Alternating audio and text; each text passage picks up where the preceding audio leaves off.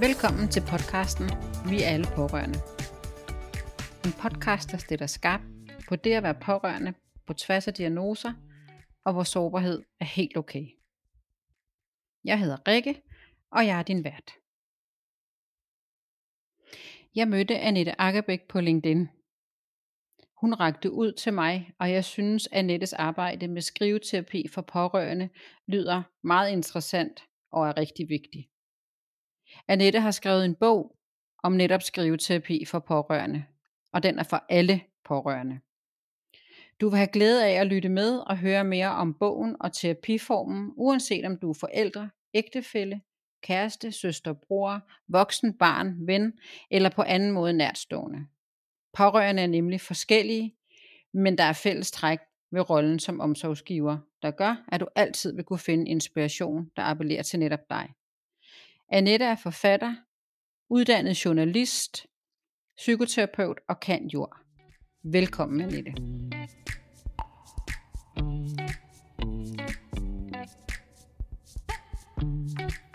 Ja, men Annette, vil du så ikke starte med at fortælle lidt om dig og, og det, dit virke og det, du laver sådan i din hverdag? Jo, det kan du tro. Jeg er det, der hedder eksamineret psykoterapeut, og jeg er eksamineret ja. det, der hedder emotionsfokuseret terapi. Og det vil sige, det er ja. terapi, der baserer sig meget på følelser. Og det, herudover er jeg også specialist i skriveterapi, og det har også rigtig meget med følelser at gøre. Det må man sige. Ja, og i mit daglige, der gør jeg det, at jeg kombinerer de to ting, fordi jeg har samtaler med klienter, og når ja. jeg samtaler med klienter, så ser jeg på, hvad deres problem er, hvad det ønsker at arbejde med, og så får de skriveøvelser med hjem, som passer til de problemstillinger, vi arbejder med. Og jeg har erfaring for, at det gør, at de rykker sig hurtigere, og de får ja. det hurtigt bedre, og mere vejet bedre. Og det er ikke ja. kun noget, jeg har erfaring for, det er der simpelthen også forskning, der viser der viser, ja, fordi det faldt jeg nemlig også over, da jeg lige var inde og læse lidt mere om dig, at der er jo rent faktisk evidens for, øh, at den her terapiform virker, og det øh, synes jeg jo er rigtig vigtigt, fordi for mig var det en, øh, en terapiform, jeg ikke havde hørt om før, at vi to stødte på hinanden, øhm, og jeg har altid godt kunne lide at skrive dagbog, eller du ved, bare sådan lige, hvad skete der lige, hvad for en følelse havde jeg her, da jeg stod midt i det, også når det ikke handlede om at det at være pårørende, sådan helt generelt har jeg notesbør overalt, hvor jeg lige kan skrive. Så derfor så, øh, så, så, så vagt du noget i mig, øhm, og, og det her med, der er evidens for det, er det så specifikt på den her terapiform, eller mm. hvordan? Nej, altså det er sådan, at der er evidens, når det handler om det at skrive om følelser. Skriveterapi, okay. det er en metode, jeg selv har udviklet på baggrund af den ja. research, jeg har sat mig okay. i, og så på ja. baggrund også af egne erfaringer. Okay, ja, så giver det også rigtig god mening. Og det giver vel også god mening, når du så gang på gang kan se dem, der kommer hos dig, jo få noget ud af at gøre det, tænker jeg. Absolut, absolut. Ja, ja. Vil du så ikke prøve at gå lidt dybere ind i det? Hvad, hvad er skriveterapi? Hvad er det, hvad er det man får ud af det? Og hvad, er, altså, hvad, hvad gør man? Helt sådan lavpraktisk faktisk. Det kan jeg tro, og det er nemlig også meget lavpraktisk. Ja. Det, det er faktisk meget enkelt redskab. Ja. Alt hvad man skal bruge, ja. det er sådan set bare pen og papir, og så er det bare at gå til det. Ja. Så, ja. så men, men skriveterapi som den metode, jeg har udviklet, den handler om at skrive om sine tanker, om sine følelser, om sine kropsfornemmelser. Så ja. du kan sige, at der er sådan set tre komponenter i det. Dels er der tankerne, men der er også det at skrive om sine kropsfornemmelser. Og når jeg siger kropsfornemmelser, ja så snakker vi om, om det, vi mærker i kroppen, og det, vi mærker uden på kroppen. Og det kan ja. for eksempel være sådan noget, som, altså noget så simpelt, som man kan mærke, at man er spændt i skulder og nakke, eller man er spændt i eller sommerfugle i maven, eller det summer lidt i ens fod, eller man føler sig kold, eller man er sulten. Øhm, og det er vigtigt at skrive om de her kropsfornemmelser, og mærke, hvad der foregår i kroppen. Fordi rigtig mange af os, vi er meget oppe i hovedet hele tiden, og meget optaget af at tænke os frem til alting, og tror, vi skal have styr på det hele ved at tænke og tænke. Ja. ja, det er der mange, der kender. Ja. Øhm, og, og derfor så er det ligesom om, man skærer kroppen af. Kroppen bliver bare sådan et, et, et ubehageligt vedhæng. Og når jeg siger ja. ubehageligt, så er det fordi, at, at man kan jo have nogle følelser og nogle, nogle fornemmelser i kroppen, der er ubehagelige. Og nu kommer ja. jeg også ind på følelser, det er jo den tredje komponent, udover at skrive ja. om tanker og kropsfornemmelser. Og grunden til, at det er vigtigt at skrive om følelser også, det er fordi, at vores krop fortæller os jo noget om, hvad vi føler. Følelser ja. er jo ikke noget, vi kan tænke os frem til. Følelser, Nej, det, det mærker vi med kroppen. Så derfor er det ja. vigtigt, at, at vi tør være i vores krop, og mærke det, der er, og mærke vores følelser. Så det er det, skriveterapi ja. handler om, at skrive om de tre ting. Ja. Og jeg, jeg har valgt at kalde det skriveterapi, jeg kunne også kalde det at skrive dagbog. Men dagbog, det er jo noget, mange af os forbinder med at, at skrive om noget, ved, altså hvad vi har oplevet, og, og hvad mm. vi lige synes om det eller hvad vi har fået at spise, eller hvad vi, ja, hvad vi havde på at tøj, når vi havde gæster og sådan noget. Ikke? Det, det kender ja. man jo nogen, der skriver på om. Men, men ja, det er glæder bare, også, ikke? Ja. Jo, lige præcis. Ja. Ja. Og, og det er jo også fint nok, hvis man skriver dagbog på den måde. Der er jo ikke noget, der er rigtigt eller forkert. Men hvis man Nej. skal bruge det som selvterapi, som skriveterapi ja. er, det er jo en form for terapi, man giver sig selv ved at skrive. Ja. Så er ja. det vigtigt, at man også skriver om sine tanker og følelser ja. og kropsfornemmelser. Altså man kommer hele vejen rundt. Ja. Det er meget sjovt, du, du nævner de tre ting, for jeg har netop afsluttet en øh, futuristuddannelse, hvor det netop handlede om at, at kalibrere sin mind, body and soul. Altså vi kalder den en MBS, så i stedet for at have en MBA, så skal man have en MBS. Så, så hvis man gerne vil ud i livet og, og vise, hvad man brænder for, i det, altså stå i sig selv, så skal man være kalibreret i mind, body and soul. Ja. Så, øh, så det giver jo sindssygt god mening, øh, øh, at du så øh, fortæller det, du gør her. Så, øh, så det, det, det giver bare, ja. Og, og, og, og som pårørende tænker jeg også lige her, når du siger det, det er jo første gang, jeg hører det, at, øh, at altså, lige der, hvor, hvor jeg, det går op for mig, jeg er pårørende øh, første gang, der, der er jeg jo meget i kroppen. Og jeg er meget i tankerne og jeg er meget i sådan, hvorfor, og altså det, det var vores ældste, der fik en hjerneblødning sidste, altså i 2020, i marts 2020, hvor at, øh, altså jeg var sådan, ja, tanke, op, og, øh, og, øh, og, og, og så bliver jeg sådan meget endure, og så er det jeg først nu, begyndt at kan mærke min krop igen. Altså den her, jeg skal i gang med at træne, og nu kan jeg mærke, at jeg bliver nødt til at, at også have min krop med. Den har jeg ligesom, den var nærmest skåret helt ud af, af hele, hele diagrammet her, ikke? Øhm, og jo. følelserne var der. Jo, Men, og mange, mange pårørende gør jo netop det for at overleve i hverdagen, at de ja. skærer netop deres krop fra, fordi det, ja. det bliver for overvældende, hvis de også skal tage sig af deres følelser. Men problemet ja. er bare, det er lidt ligesom at stå og trykke en badebold under vandet. At, ja. ikke, man, ja. kan, man kan stå et ja. vist stykke tid og trykke den ned ja. under vandet, og man bruger ja. mange kræfter og mange ressourcer på det. Og det samme gør ja. man, når man trykker, undertrykker sine følelser og kropsreaktioner. Og så skriger ja. de højere og højere, jo mere vi ikke vil kendes ved dem.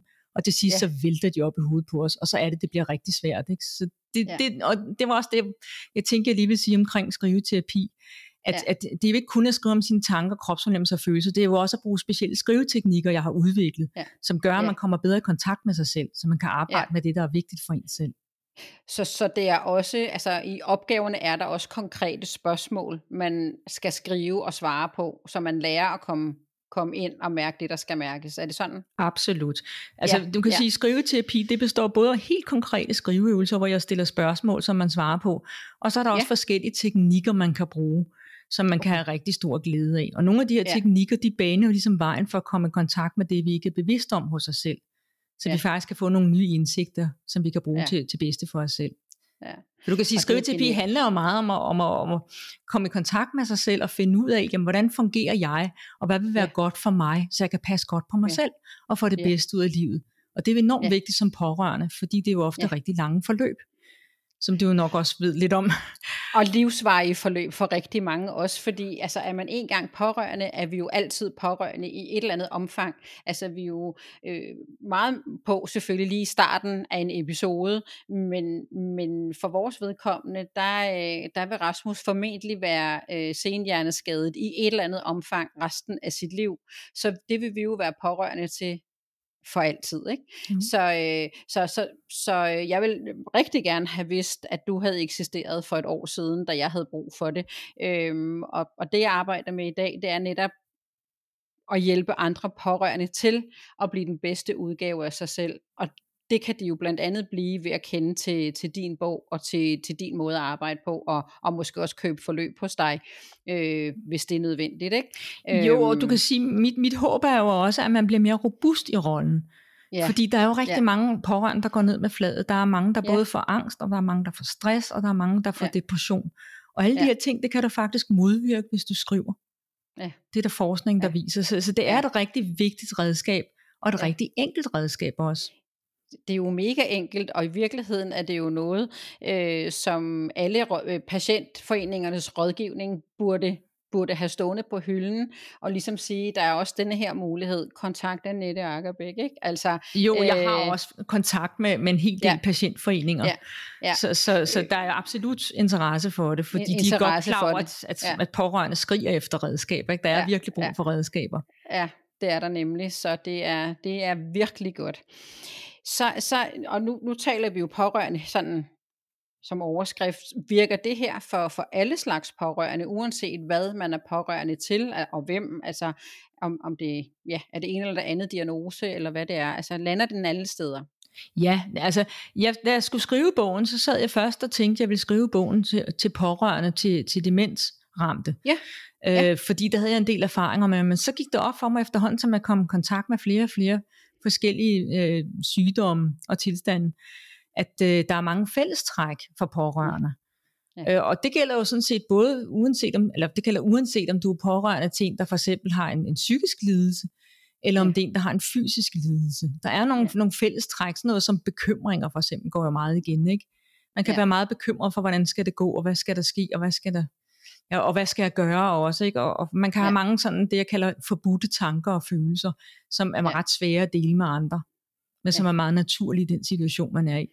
Så jeg har simpelthen koncentreret mig om at, at beskrive øh, emner, som er typisk for pårørende, øh, og fælles for, for alle de her forskellige, ja, på tværs af det hele, ja. ikke? både ja. i, form af, ja. i forhold til psykiske lidelser og psykiske lidelser, fysiske ja. lidelser.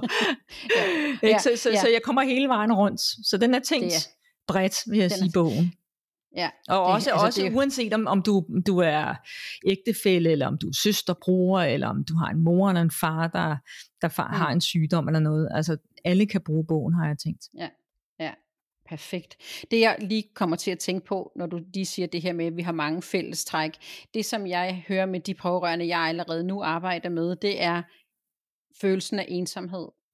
Og jeg, øh, og jeg sad selv med den da det lige var sket. Altså, så var vi også midt i et coronanedluk, så jeg, havde, jeg kunne jo ikke mødes med, med dem, jeg måske ellers ville have været mødt med øh, af veninder og andre, som jeg kunne græde ud ved, eller gå en tur med. Øhm, og selvom jeg er den person, jeg er, så øh, har ensomhed, kan man sige, perioder altid fuldtes med mig, men det var virkelig voldsomt der, da, da det skete her sidste år. Ikke? Og, øh, og vil det også have kunne hjælpe mig der? Absolut. Jeg, jeg er lidt ked af, at min bog først udkom i, i år. Jeg ville meget gerne have haft den udkom sidste år, fordi ja. det netop er noget, du kan sidde og lave derhjemme. Der er jo for ja. eksempel også forskning, der viser, at, at øh, pårørende til Alzheimer-ramte, de har siddet ja. og skrevet derhjemme. Der kom en skriveterapeut hjem. Det er en amerikansk undersøgelse. Men, ja, men, ja. men en skriveterapeut kom hjem til dem, det er jo så altså før corona. Men, ja, ja, men også sat ja. den ind i, hvordan de kunne skrive, og de fik rigtig meget ud af det. Ja. Øhm, ja. Så, så det jeg egentlig var mit håb, det var, at folk kunne have siddet derhjemme og arbejdet med det her selv. Og, og når du ja. siger, at du følte, så meget, følte dig meget alene med det hele, ja, ja. det er meget typisk for pårørende. Man ja. føler sig meget alene med det hele. Og det er man jo på en eller anden måde også, fordi det kan være rigtig svært for andre at forstå, hvad det er, man står i, når de ikke selv har prøvet det. Ja. Så derfor har jeg faktisk også et helt kapitel om, om det her med at føle sig alene, og nogle øvelser, man kan lave i den forbindelse. Men det er jo top genialt, altså. Den er, ja, den skulle have været der sidste år. Ja. det må man sige. Det skulle ja. man. Men nu er den her, så, øh, så, så nu kan den hjælpe andre, øh, og, og sikkert også mig stadigvæk. Jeg er sikker på, at jeg er jo ikke færdig med at være pårørende, så der, jeg er jo stadigvæk ups and downs også, så, øh, så, mm. så den vil jeg i hvert fald glæde mig til at dykke endnu mere ned i. Ja, og sådan er det, det vil jeg også lige sige til ja. dig. Nu nævnte du selv ordet ups and downs. Ja. Øhm, og jeg tænker, det er netop vigtigt at skrive både om, når det går godt, og når det går svært. Ja. Fordi ja. vi har jo lidt en tendens til at tænke, når tingene er svære, jamen så er alt noget møg. Ikke? Det ja. kender du sikkert selv. Så, så synker ja. man ned i, at nu, ja. nu er det bare skidt, og, og der er ikke noget som ja. helst godt. Men der er altid Nej. et eller andet godt. Der er nogle bitte små episoder, om det så bare er en fugl, der synger udenfor, eller solen, der mm. skinner, eller ja. man lige har en, et, et lille grin af en eller anden lille vittighed ja. jamen så gælder det også om at lægge mærke til det. Og det er også det, ja. du skal bruge en dagbog til. Altså skriveterapi gælder også om at få fokus på det, der virker i livet. Så det er ja. ikke kun det her med at bearbejde de svære følelser. Nej, det er jo begge det. dele. Og, så, og det er jo begge dele, og, og, det er, og det er jo det, man som pårørende har brug for lige at få sådan en lille øh, boost bagpå, at skubbe ryggen, kærligt kram, klap, eller hvad vi skal kalde det. Ikke? Absolut. Øhm, så, så det giver, altså det giver i hvert fald mig rigtig god mening. Ja, og jeg det tænker også, også det, jeg lige vil sige med, med ja. det her, det var, jeg tænker ja. også, at, det, at grunden til, at det også er vigtigt at skrive om både det gode og det dårlige i en dagbog. Nu jeg er jeg jo en af dem, der er tilhænger, at man gemmer det, man skriver så man ja. ikke smider det væk. Ikke? Og, ja. og så kan man nemlig på en, en svær dag, så kan man gå tilbage, og så kan man læse, og så kan man se, at der har faktisk også været gode oplevelser. Så det er ja. også en måde at få nuancerne ind i, i livet på, kan man sige. Ja. At skrive ja. om både det gode og, og det svære. Ikke? Ja. Og lige når du siger det der, så kommer jeg i tanke om, at jeg måske alligevel har gjort det lidt. Fordi jeg har, øh, vores, altså, vores yngste er født med en hjerneskade, så for ham har jeg skrevet dagbog øh, først i hånden, da han var yngre, og nu gør jeg det i, i en app, som går på tværs af alle mine devices. Og det gjorde jeg også, da Rasmus fik sin hjerneblødning. Der begyndte jeg at skrive ind, øh, når jeg havde talt med læger og sygeplejersker. Og i starten, der var den dagbog tiltænkt, at jeg ville kunne læse det op for Rasmus, når han vågnede. Sådan så, at øh, han kunne få at vide, hvad er det for et forløb, han havde været igennem, og øh, hvad for nogle afdelinger han liggede på, og hvor startede han hen, var, var det arm eller ben, de startede med at træne. Altså sådan, og, og jeg tænkte ikke over, at jeg gjorde det, jeg gjorde det bare. Så når jeg talte med forsikringer, bank, hvad ved jeg, altså han, han bor alene, så, så der var jo rigtig mange ting, der skulle ordnes, i og med, at han jo faktisk ikke var i sin lejlighed i 7-8 måneder. Øhm, så øh, så det, det har jeg skrevet ned, så, og der begyndte jeg så, da han så var vågen og så videre, så blev det nemlig de der gode oplevelser. Så vi sad jo spændt og ventede på, at der kom en FaceTime-opkald, hvor han sagde sit første ord, lige da han var vågnet op, og hvad var det første ord, og mm. alle de her ting. Øhm, og, og vi bruger det også i dag, mere i forhold til ham, når han han har en down dag eller et tidspunkt på dagen og sige, nå jamen vi kan lige vise dig nogle billeder af dem vi tog, da du var indlagt så kan du se, hvor langt du er kommet. Og jeg ved ikke, om det, er en sammen, altså, om det kan sammenlignes, men det giver i hvert fald både ham og, og mig og, og resten af familien nogle gode oplevelser, fordi vi har så også noget sort humor, så vi kan også grine lidt af, okay, hvad skete der for den lamme arm der? Men nu kan du jo bruge den, eller sådan, ikke? Mm-hmm. Øhm, sådan så det giver mening. Ja. Øhm, jeg kom bare til at tænke på, at det er måske en form for skriveterapi, jeg alligevel havde gjort dengang. Ja, det kunne man øh, måske godt sige, men, men, men det sådan er kernen af skriveterapi, det er, at man skriver for sig selv. Ja, og, og det har jeg ikke gjort jo. Nej, ja. nej. Og, ja. og det andet, det er jo også rigtig fint, som jeg også startede med at sige, der er jo ikke noget, der er rigtigt eller forkert, vel? Nej. Og det lyder nej. jo utrolig hjælpsomt, det du har gjort der. Så, så men, men det, det, det, det jeg ligesom min bog går ud på, og det som min skriveterapi går ud på, det er ligesom at, at fortælle folk, hvordan de kan bruge det til at arbejde med sig selv med, med egen terapi. Ja, med egen terapi. Og, og, det er kun ja, til eget ja. brug, det man skriver. Der er heller ikke ja, andre, der skal ja. læse det. Det er yderst privat. Nej. Og det er meget ja. vigtigt at være opmærksom på, fordi så kan man ja. være mere ærlig i det, man skriver også. Ja. ja, og det skal man jo kunne være. Ja. Ja. Og så når vi så har landet der, og vi er i gang, hvad får vi så ud af det på i den anden? Altså hvad får man som pårørende ud af skriveterapi? Hvad er outputtet? Øh, på, på det stykke arbejde, man laver, når man går hos dig, eller selv øh, begynder efter at have læst din bog. Hvad, hvad får man på den, altså i den anden ende? Jamen, altså, der er jo rigtig meget forskning i det der at skrive om sine følelser. Og når ja. man skriver om sine følelser, så, så, ja, så er der forskning, der viser, at det både er godt for ens psykiske velvære, altså man bliver mere glad, man får mere overskud, man bliver hele tiden mere robust rent psykisk. Okay. Og så er der også noget forskning, der viser, at øh, det er godt rent fysisk. At det er godt ja. for, for, hvad hedder det, ja, godt for immunforsvaret simpelthen. Man har foretaget ja. blodprøver af folk, der har, hvad hedder det, man har sat til at skrive, før de, man satte den til at skrive i forsøg. Og så har man ja. taget blodprøver efter forsøgene, de var afsluttet. Og der har man kunne se, at, at øh, ja, at, at deres immunforsvar var styrket. Nu er jeg jo ikke læge, men, men man kan godt se ja, noget med infektionstal og så videre. Ja, ja, det kan man ja, godt se ja, i blodet. Ja, ja, øhm, men, ja. Øhm, og så har man også lavet undersøgelser, der viser, at, at folk har færre forkølelser, og de har mindre influenza. Og øh, det kan man ja, både registrere ved, at, at de selv rapporterer, at de har været mindre syge, de går også mindre til lægen. Ja. Så det er jo nogle, nogle af de store fordele, der er. Ja. Og, og nu nævnte jeg før sådan noget som stress for eksempel, og ja. Angst og depression. Der har det også en rigtig god effekt ved både ja. som forebyggende og behandlende. Ja.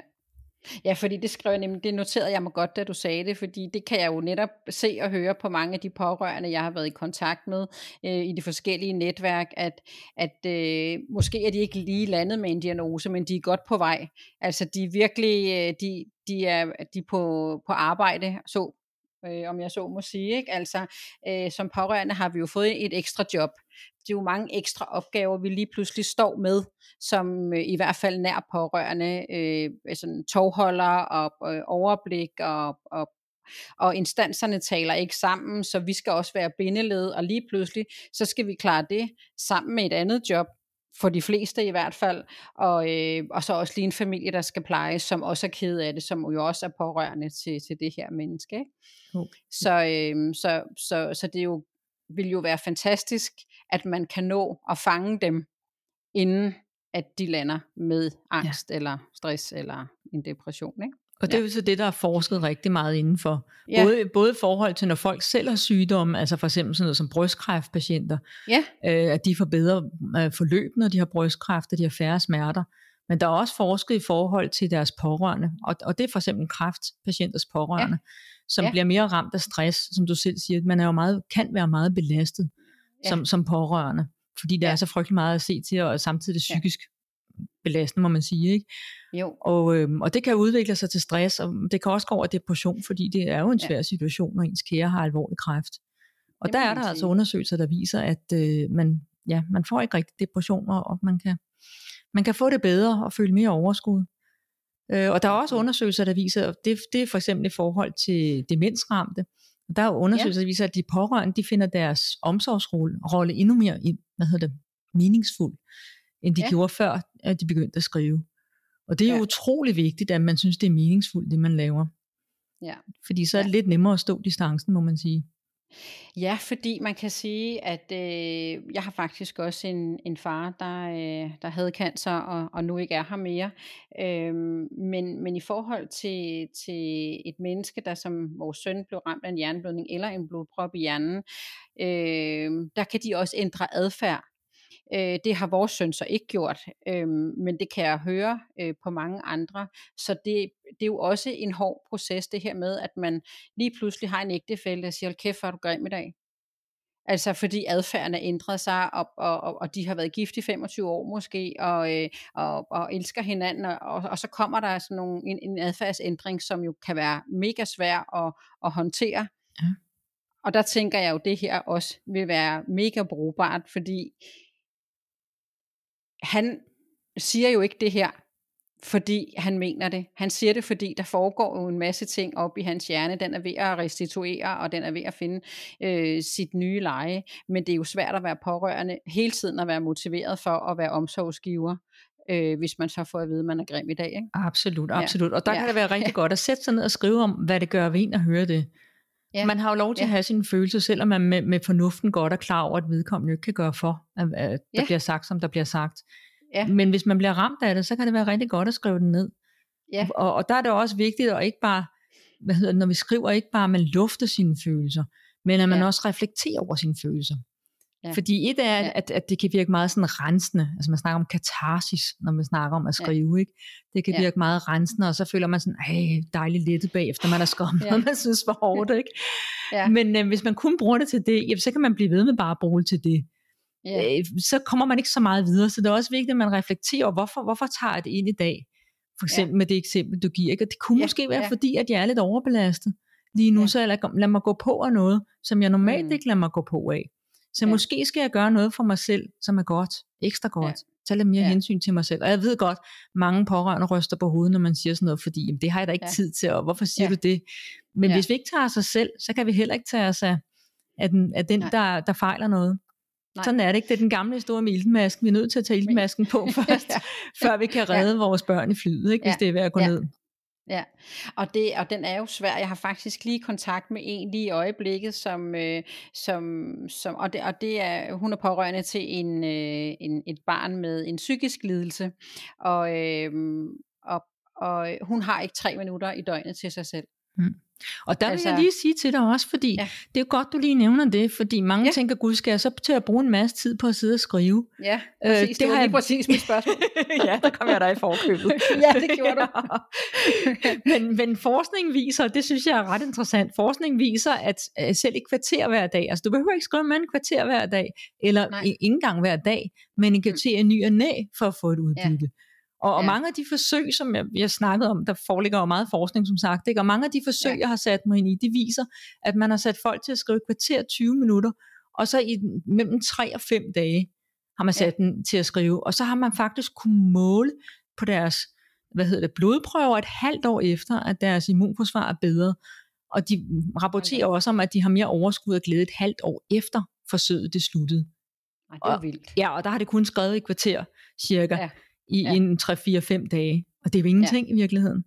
Nej. Så altså, det kan jo passes ind i selv den mest krævende hverdag. Og, og et lille tip er også, nu kan jeg huske, du før sagde, at du startede med at skrive i hånden, dengang du startede ja. på at skrive. Ja. Og så gik ja. du over til at skrive på computer, tror jeg, du sagde, ja. ikke? eller ja. på en app. Ja. Og der vil jeg virkelig anbefale, at man skriver i hånden, hvis man har overhovedet mulighed okay. for det. Ja. Fordi der er jo noget forskning, der viser, at når man skriver i hånden, så aktiverer man nogle af de samme hjerneområder, som når man ja. mediterer. Det vil ja. sige, at det kan give en enorm ro at skrive i hånden. Så det er jo sådan en lille sidegevinst af at skrive. Det er en sidegevinst. Og det er sjovt, fordi jeg, jeg siger det også, når, øh, når jeg, især når den yngste træner sprog, og også nu med Rasmus, altså det er nemlig vigtigt også at få, øh, få pen og, og papir i, i hånden, fordi så, så øh, skal du jo også bruge hånden til at skrive. Altså så skal du også bruge fysikken mere end når du sidder og taster, ikke? Jo, og, så, og der er jo netop øhm, enormt mange forbindelser mellem vores hånd og vores hjerne, ja. så der er rigtig mange ja. hjerneområder, som aktiveres på en helt anden måde, end når du skriver på computer for eksempel. Ja, ja. Ej, og en anden ting, bare... jeg også får lyst til at nævne for ja. dig, ikke? det ja, er det her med, når du, når du skriver så, så, og skriver i hånden, så, så øhm, der er jo et område i hjernen, der hedder amygdala, og amygdala, det har at gøre med intensiteten i vores følelser. Og når vi skriver i hånden, så påvirker vi amygdala, så, så de følelser, vi oplever, ikke er så intense, som de ellers ville være. Så det, det virker meget følelsesregulerende at skrive. Og det kan jo ja, være rigtig jo rart. Ikke? Man kan være meget oprørt ja. i forskellige ja. vanskelige situationer som pårørende. Og så er det ja. rigtig fint lige at kunne sætte sig et kvarter og skrive, og så kan man få roen på sig. Og så kan man sige, at det er jo ikke egoistisk at sidde og skrive i et kvarter. Fordi når man selv får det godt, jamen hvad sker der så? Så får de andre det jo også ja. godt. Så, ikke? For ja, det smitter præcis. jo. Ja. Så det er sådan okay. en, en god investering i, i både en selv, og så i forholdet til, ja. til den, man er pårørende for. Ja, Jamen, det er virkelig, øh, det, er, det er virkelig to rigtig gode tip. Dem har jeg i hvert fald noteret mig her, og vil helt sikkert også bruge videre. Øhm, du har egentlig været lidt inde på det, øhm, og du er jo også uddannet psykoterapeut, men hvordan, hvordan kom du på ideen at, at lave, og så lave den her bog for det første, men skriveterapi i det hele taget?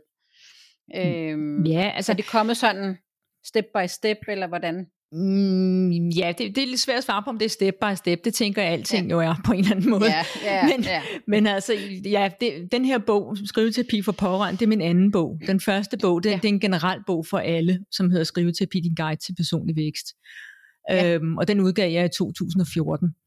Og øh, okay. det, jeg fandt på skriveterapi i sin tid, det handlede om, at jeg selv skrev dagbog, øh, da jeg blev skilt blandt andet, og også da min mor hun var i tsunami i 2004 i Thailand, og hun kom rigtig ja. slemt til skade. Hun startede med at være fysisk handicap, men blev senere også dement. Så hun var jo meget ramt på alle måder, må man sige. Og min far passede hende mere end, end 12 år, øh, hvor det kun gik ned ad bakke. Og det har været en ret svær periode, og det har virkelig givet mig en masse at skrive dagbog i den periode. Og så var det, jeg tænkte, når det gælder bogen om, om pårørende, så tænkte jeg, at det skal andre pårørende også have glæde af.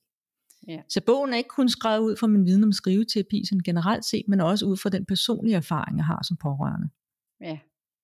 Og det er jo så også et af mine spørgsmål. Er du selv pårørende? Og det har du jo så fortalt, at det er du. Ja. Og har været det i, i mange år, jo så kan jeg regne ud. Øh, ja, nu er min mor desværre død, men, men ja, ja. Jeg, det var ja. jo en del år, hvor hun havde det rigtig dårligt. Ja, Ja, ja, og jeg tænker netop som du også sagde i starten, at man skal jo nok have været der for at vide, hvad det er, vi står midt i som pårørende i et eller andet omfang og, og, og, og meget lapper over ensomheden, frygten, Øh, er døden lige rundt om hjørnet? Øh, hvad bringer fremtiden? Og, og, og jeg kan i hvert fald mærke, hvis jeg tænker, hvad bringer fremtiden, så, øh, så øh, går jeg væk fra det, der er nu. Så jeg, jeg bliver sådan nødt til, jeg vil gerne, jeg vil gerne være med til at ændre på, på, øh, på det der output, der kommer ud i fremtiden, ved at gøre det, jeg gør nu. Øhm, og det havde jeg også rigtig svært ved. Frygten, den er jo altid længere ude. Ikke? Altså, hvad sker der hvis? Hvad sker der hvis? Hvad ja, sker der hvis? Ja, og så kan man ja. faktisk glemme at leve i nuet, fordi man er så Præcis. optaget af fremtiden. Ikke? Og måske er der virkelig nogle rigtig dejlige små oplevelser i nuet. Ja. Kan man sige. Ikke? Så, så det er jo også det, skriveterapi kan hjælpe dig med, at komme til ja. stede i nuet. Fordi ja. når du skriver, så er det altid nu og her, du skriver om. Hvordan har du lige nu? Ja. Ja. Og så reflekterer ja. du selvfølgelig også, selvfølgelig er der også en masse øvelser, der går tilbage i tid og så videre, ikke? Men ja. det hjælper dig virkelig til at komme til steden ud og skrive. Ja. Jeg, jeg kan i hvert fald øh, genkendende til den her med den, den reflekterende del. Øh, nu har jeg ikke skrevet ret meget i hånden, øh, og alligevel så, så kan jeg godt finde på at skrive i hånden, for eksempel hvis jeg har en telefonsamtale med en læge eller en instans omkring Rasmus. Øh, men så reflekterer jeg ved at gå en tur. Nu bor vi tæt på vandet, så det her med lige at tage, altså jeg tager lyttebøffer på uden at høre musik eller podcast, men bare at jeg, altså jeg min sanser ser det, det ser, men jeg har ikke min ører med, fordi så reflekterer jeg bedre øhm, over tingene ved at gå i min egen boble, og det har virkelig, virkelig givet mig godt, at det er en af de ting, som corona har gjort af positive ting for mig. Øh, vi kunne ikke få lov at, at, at, at besøge Rasmus særlig meget, fordi der var jo alle de her restriktioner, hvilket jo gjorde, at vi var hjemme på adressen, øh, mod at jeg jo nok havde været på hospitalet 24-7. Øhm, så det gjorde jo, at jeg havde rigtig meget tid ved vandet. Øhm, og, øh, og jeg fik reflekteret over nogle ting, og det gjorde også, at, at mm, hvor jeg måske før i tiden ville være mere sådan insisterende, eller måske også sidde i, i telefonen og ringe til afdelingen, hvordan går det nu, hvordan går det nu, hvordan går det nu, så, så var jeg mere afstemt og sige, nej, jeg prøver ikke at ringe nu, for de ville jo ringe til mig, hvis, hvis der var nogle ændringer, både i den ene og den anden retning. Så jeg blev også mere afklaret på en måde øh, i min situation, ved at være reflekterende. Mm. Øhm, så, øh, så det er jo fint, du også siger, at, at man skal bruge skriveterapien til det også. For et er at skrive det, et andet er også at mærke det, der så sker i en, når man har skrevet det. Ikke? Jo, det er nemlig også det. Ja. Det bruger ja, jeg også ja. ofte, at hvis jeg laver en øvelse med folk, så, så, skriv, hvordan, hvordan, så skriv om, hvordan du har det nu, hvor du har lavet øvelsen, for eksempel. Ikke? Præcis. Det er sådan en lille, ja. lille ekstra ja. fif, ja. som er ja. rigtig godt, fordi ofte vil man ja. konstatere, at jamen, man har det faktisk bedre. Ja, det er jo det. Og igen, som du også sagde, det med at både have krop og tage tanker og følelser med, altså man er kalibreret i det hele. Øh, og også, altså, det tænker jeg bare er jo et plus, at man lige kan mærke, jamen jeg fik det faktisk bedre. Så også lige notere det, ja. altså i, i det man har skrevet, jamen, men tre minutter efter jeg havde skrevet den her sætning, der så jeg lige pludselig solen skinnede. Der hørte jeg lige pludselig fuglen, der sad ude på grenen. Det gjorde jeg ikke før. Altså, så får man lige øh, finesserne med i sit, i sit liv også, ikke? Jo, sådan kan man også ja. skrive. Det er rigtigt. Ja, ja. Det er i hvert fald det, som, som betyder noget for mig. Øhm, ja. Sidder du med nogle ting, som, hvor du tænker, det vil jeg rigtig gerne fortælle om her? Øhm, I forbindelse med... Mm, ja, altså jeg tænker, ja. tænker at, øh, at det er rigtig vigtigt. Jeg var lidt inde på det før, at man ikke kun skriver om alt det, der er svært i ens liv, men også skriver om det gode. Og, når, ja. og det, når det er skrive om det svære, så er det jo for os for at få bearbejdet de vanskelige følelser, man måtte opleve. De følelser, man mm. synes er ubehagelige. Og ja. meget ofte er det jo sådan, at vi bryder os ikke om de følelser, vi har. Vi vil bare slippe af med dem, og så gør vi alt muligt for at distrahere os selv. det kender vi, vi nok alle sammen. Ja. ja. ja. Men, men ja. det er jo sådan, at hvis du vil forlade nogle følelser, transformere dem til nogle mere behagelige følelser, så er vi nødt til at ankomme til dem. Vi er nødt til at mærke dem for at forlade dem. Og man kan bruge den, ja. det billede, at et tog er jo også nødt til at ankomme til en togperron for at kunne forlade togperronen. Det tænker jeg giver ja. mening, ikke sandt? Ja, og på samme, absolut. måde, på samme måde er vi nødt til at ankomme til vores følelser, for at kunne forlade vores følelser. Ja. Og mange mennesker er meget følelsesforskrækket, de er bange for at blive overvældet, og at de ligesom ja, sidder fast i dem. Og jeg tænker, ja. det, hvis man ved, at følelser, det er ligesom noget, der kommer og går som bølge på et hav, så er det ikke så farligt at mærke følelserne. De kommer tværtimod til at fylde mere, hvis man ikke vil kendes ved dem. Så, så våg at, at kigge på dine følelser. Det tænker ja. jeg er ret vigtigt. Ja. Det er, i virkeligheden, så er mit næste spørgsmål et godt råd til vores lyttere. Det var i hvert fald et rigtig godt råd, og endnu et tip, men vi er sådan ved at være på, på, på slutningen, så har, sidder du med noget, hvor du tænker, det her, det er virkelig godt, det synes jeg øh, skal med ud øh, som noget af det sidste, de får med sig herfra. Jamen, jeg tænker, jeg kunne komme med en masse interessante skriveøvelser, men det bliver lidt omstændigt her. Ja, så jeg vil egentlig ja. bare sige, hvis du ikke er vant til at skrive dagbog, så begynd at skrive om, hvordan du har det. Og ja. hold øje med, at du både får tanker, og du får kropsfornemmelser, og du får følelser med, når du skriver. Skriv detaljeret. Skriv ikke kun, hvem der var der, og hvem der sagde hvad. Men prøv at dykke ned i følelserne, så du kan mærke de følelser, du havde i den situation, du skriver om.